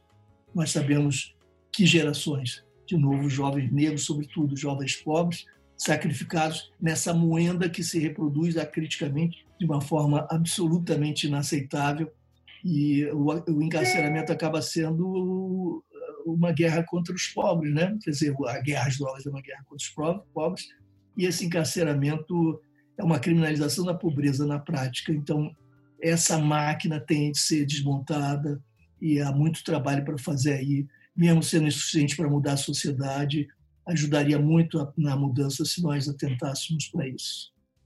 Muito bom. E Robson, qual que é a sua perspectiva para uma segurança pública cidadã, se eu posso dizer assim, comprometida com os valores do Estado Democrático de Direito? Eu gosto muito do projeto da TEC 51 que o Luiz Eduardo acabou de falar para a gente agora, né? porque todos nós ouvimos. É, eu, eu sempre achei que, juntamente com uma reforma da arquitetura do sistema de segurança pública, seria necessário uma reforma do sistema de justiça, principalmente da sua vertente do sistema de justiça criminal, porque isso incidiria na questão das drogas, na questão dos presídios, né? porque é, é, é, esses dois subsistemas eles se retroalimentam o tempo todo. É claro que são dois desafios, porque, como eu disse, né, a Constituição de 88 ela não foi capaz de reformar nem o sistema de justiça nosso, e nem o sistema de segurança. Praticamente o modelo da ditadura passou para o processo chamado redemocratização. E aí, não é que eu sou um pessimista, mas eu acho que a realidade é péssima, né? Nós vemos um momento muito complicado. Né? A curto prazo, é como o Luiz Eduardo falou, nós temos um objetivo fundamental que precisamos unir forças, é que é, no sentido de não deixarmos que o que foi construído até aqui seja julgado no lixo e que nós voltemos a ter governos fascistas e autoritários. Eu acho, inclusive, que há uma, um descompasso de muitas lideranças do campo progressista de não perceberem a gravidade da situação. E isso é muito importante porque tudo que nós estamos falando está conectado também a esse Estado autoritário. Não é à toa né, que sempre quando se fala em recrudescimento do regime, se pensa em setores das Forças Armadas, não todos, e setores das polícias estaduais, principalmente os militares, não todos, né? como, digamos assim, aparato para que isso venha a acontecer. E o presidente não cansa de dar sinais de que meio que ele vai sovando esses atores, né? e quem conhece grupos de WhatsApp sabe que isso tem uma repercussão imensa porque tem a ver com crenças, desejos, digamos assim, é, subjetividades que foram formadas e deformadas ao longo do. Mas, para terminar, eu queria só lembrar também que, às vezes, quando nós lembramos esse processo nosso de redemocratização, esses 30 e poucos anos, quando a gente faz uma análise comparada, é claro, década de 80, hoje, nós sabemos o quanto que esse Brasil ele melhorou, ele incluiu, né? ele se tornou uma nação mais plural é, e avançou. Mas, por outro lado, quando também a gente faz uma análise comparativa com outros países e outras democracias, e percebemos que o Brasil, uma potência que é, o tamanho que é, as riquezas que tem, e que é o sétimo país mais desigual do mundo, que tem uma das polícias mais violentas do mundo, que tem uma máquina de encarceramento das mais violentas do mundo e por aí afora vai, nós precisamos de pensar que democracia que nós queremos. Inclusive, um país que não conseguiu implementar de fato uma justiça de transição, como nós acabamos de dizer. É, nós que participamos de comissão de verdade sabemos de quão constrangedores foram vários dos nossos movimentos, porque eles não tinham nenhum respaldo. Recentemente, por exemplo, o ministro do Supremo, o presidente, chegou a minimizar a ditadura militar, classificando-a como movimento. Recentemente, um comandante do Exército tuitou ameaçando o Supremo Tribunal Federal, em pleno regime democrático.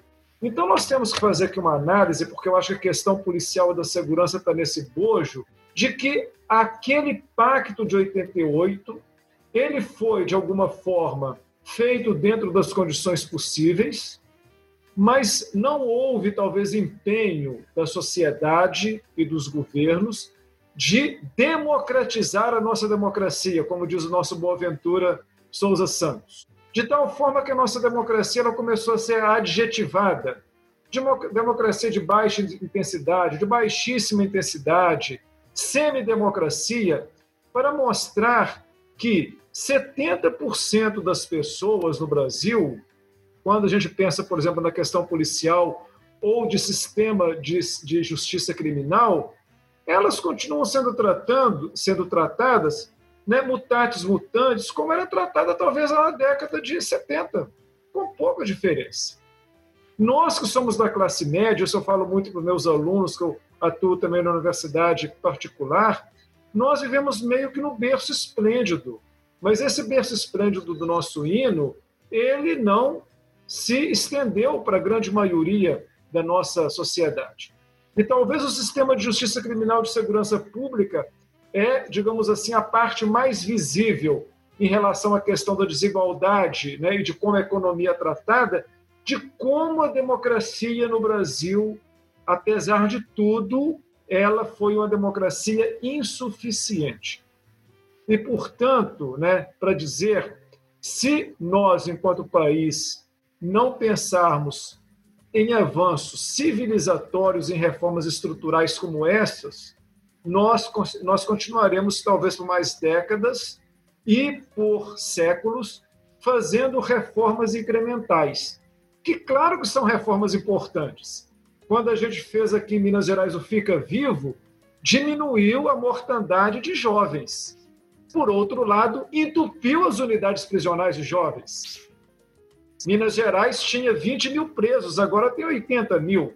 Então, quer dizer, é, os custos de reformas incrementais que não enfrentam as questões estruturais é sempre não enfrentar as mazelas históricas da nossa sociedade. E, portanto, eu acho que nós que somos da área da academia, nós temos que, inclusive, nesse momento tão dramático, pensar né, de pandemia que não nos agrada mais voltar ao que era antes.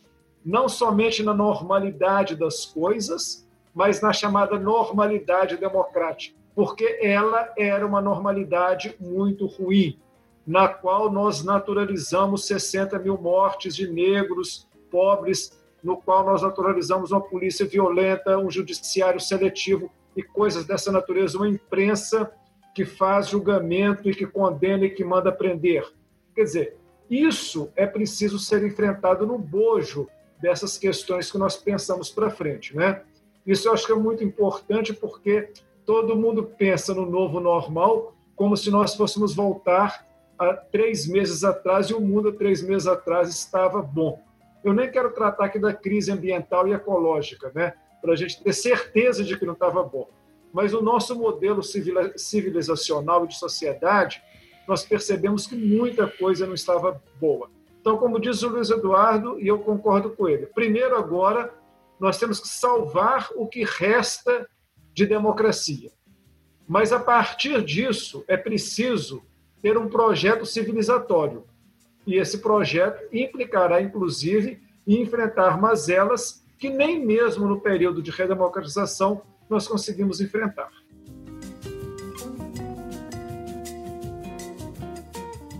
Muito bom. E acabou que esse podcast ficou um podcast também para se repensar a, é, o próprio Brasil, né? Um podcast de, sobre a leitura que a gente faz do Brasil hoje, se ela é uma leitura suficiente, se é uma leitura que vai ao encontro desse projeto civilizatório. E para a gente finalizar aqui, é, a gente tem a tradição, como é a primeira vez que os professores estão, a gente indica para os ouvintes, para as ouvintes, leituras que vão orientar essa compreensão do que é a violência policial e as potenciais soluções é, para isso. E gostaria de saber se o professor Luiz Eduardo tem, se o professor Robson também tem indicações, além das suas respectivas obras, claro, se outras indicações também complementam essa, essa leitura. Eu indicaria toda a produção do Luiz Eduardo não, não vale, não vale, Robson. Não vale é que eu ia dizer sobre você, eu ia indicar o não, seu livro de doutorado. Eu, eu, eu, é, que sem, falsa, sem, sem, sem bajulação, a obra do professor Luiz Eduardo é uma obra riquíssima, porque é uma das poucas, uma, uma das poucas pessoas que conseguem trazer, por exemplo, no debate da segurança pública, questões do âmbito da cultura, da política, da economia, da história, e com é, teoria e prática. Então, a, a, é, o professor tem uma coleção de livros, né? O que, o que talvez é mais famoso é Meu Casaco de General, mas tem o livro que deu série, né, a famosa série lá, Tropa de Elite, que é Elite da Tropa, mas tem outros tantos, né, inclusive obras mais recentes que ele tem feito. Então, em termos de, de livros publicados, se qualquer um entrar na bibliografia do professor Luiz Eduardo, serão talvez duas dezenas. Além disso, indicaria para as pessoas duas, duas ou três outras fontes de pesquisa. Uma fonte de pesquisa que tem muita informação, dado e produz é, análise qualitativa é o Fórum Brasileiro de Segurança Pública. Eu sugiro que as pessoas entrem lá no site forumsegurança.org.br, né? E também nós temos alguns outros centros de pesquisa que trabalham muito com indicadores de segurança pública e análise. Nós temos o IPEA, que produz muito nessa área, né? textos, tem, eles têm lá uma diretoria que trabalha com a questão de segurança pública. Nós temos o Núcleo de Estudos de Violência da USP, o NEV USP, e nós temos o SESEC, né? Da, da Universidade Cândido Mendes do Rio de Janeiro, uh, da nossa, das nossas amigas Silvia Ramos e Julita Lendruber, entre outros. Então, estou dando também algumas fontes de internet, porque às vezes a pessoa não quer pegar né, algum livro, mas eu, eu sugiro as obras do professor Luiz Eduardo Soares. Mesmo assim, eu estou dando algumas fontes de sites onde as pessoas terão informações, textos de aprofundamento, análises qualitativas de dados e coisas nessa área que eu acho que são importantes. Muito bom. Ah, claro. E, e claro, nós teríamos tipo a agência pública de notícia, que tem muita coisa, né, que é produzido hoje lá com a Sicília e alguns outros sites nessa área, mas as minhas indicações são essas. Maravilha. Professor. Olha, eu, além do, da tese de doutorado do, do Robson, eu preciso sempre olhar o livro, porque eu nunca me lembro dos títulos exatamente.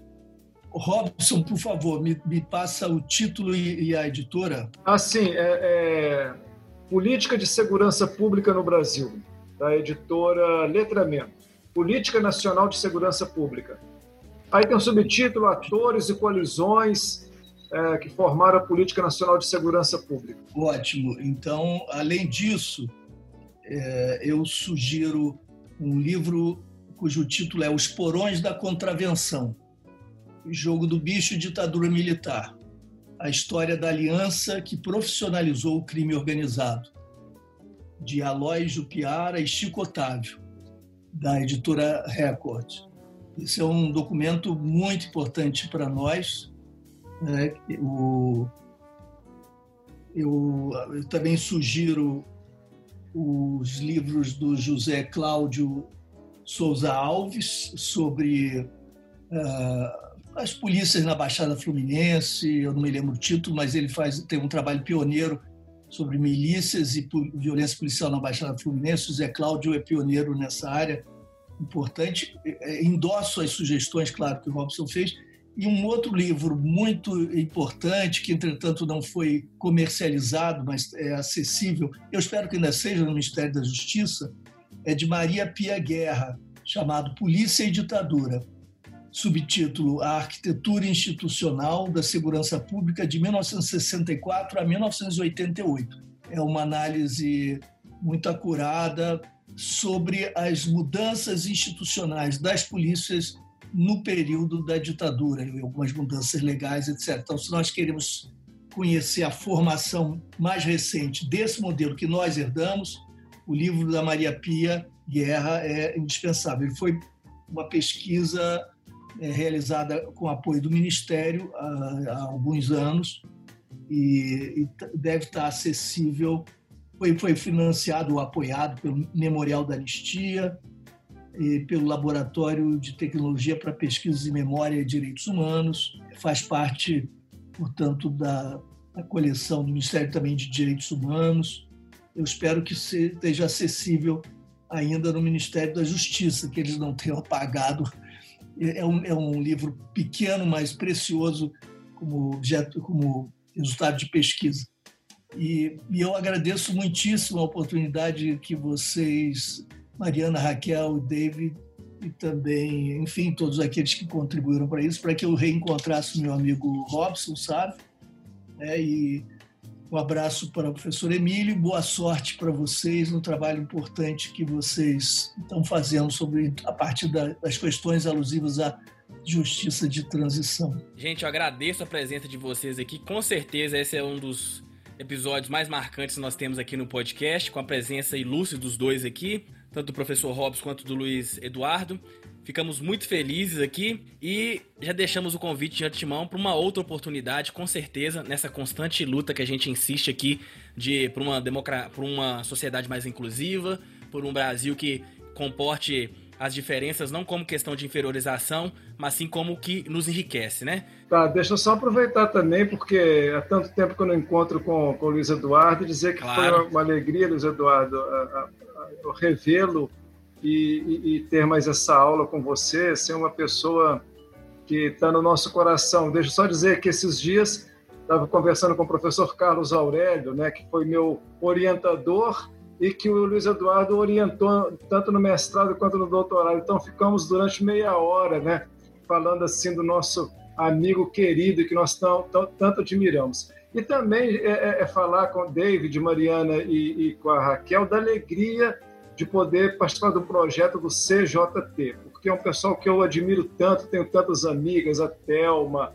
a, a Caroline e tantas outras que nos ajudaram lá. Então, para mim, foi, foram assim duas horas de grande prazer e satisfação. Muito obrigado a todos vocês por me pro, pro, proporcionarem esses momentos. Nossa, que aula, hein, Que episódio especial.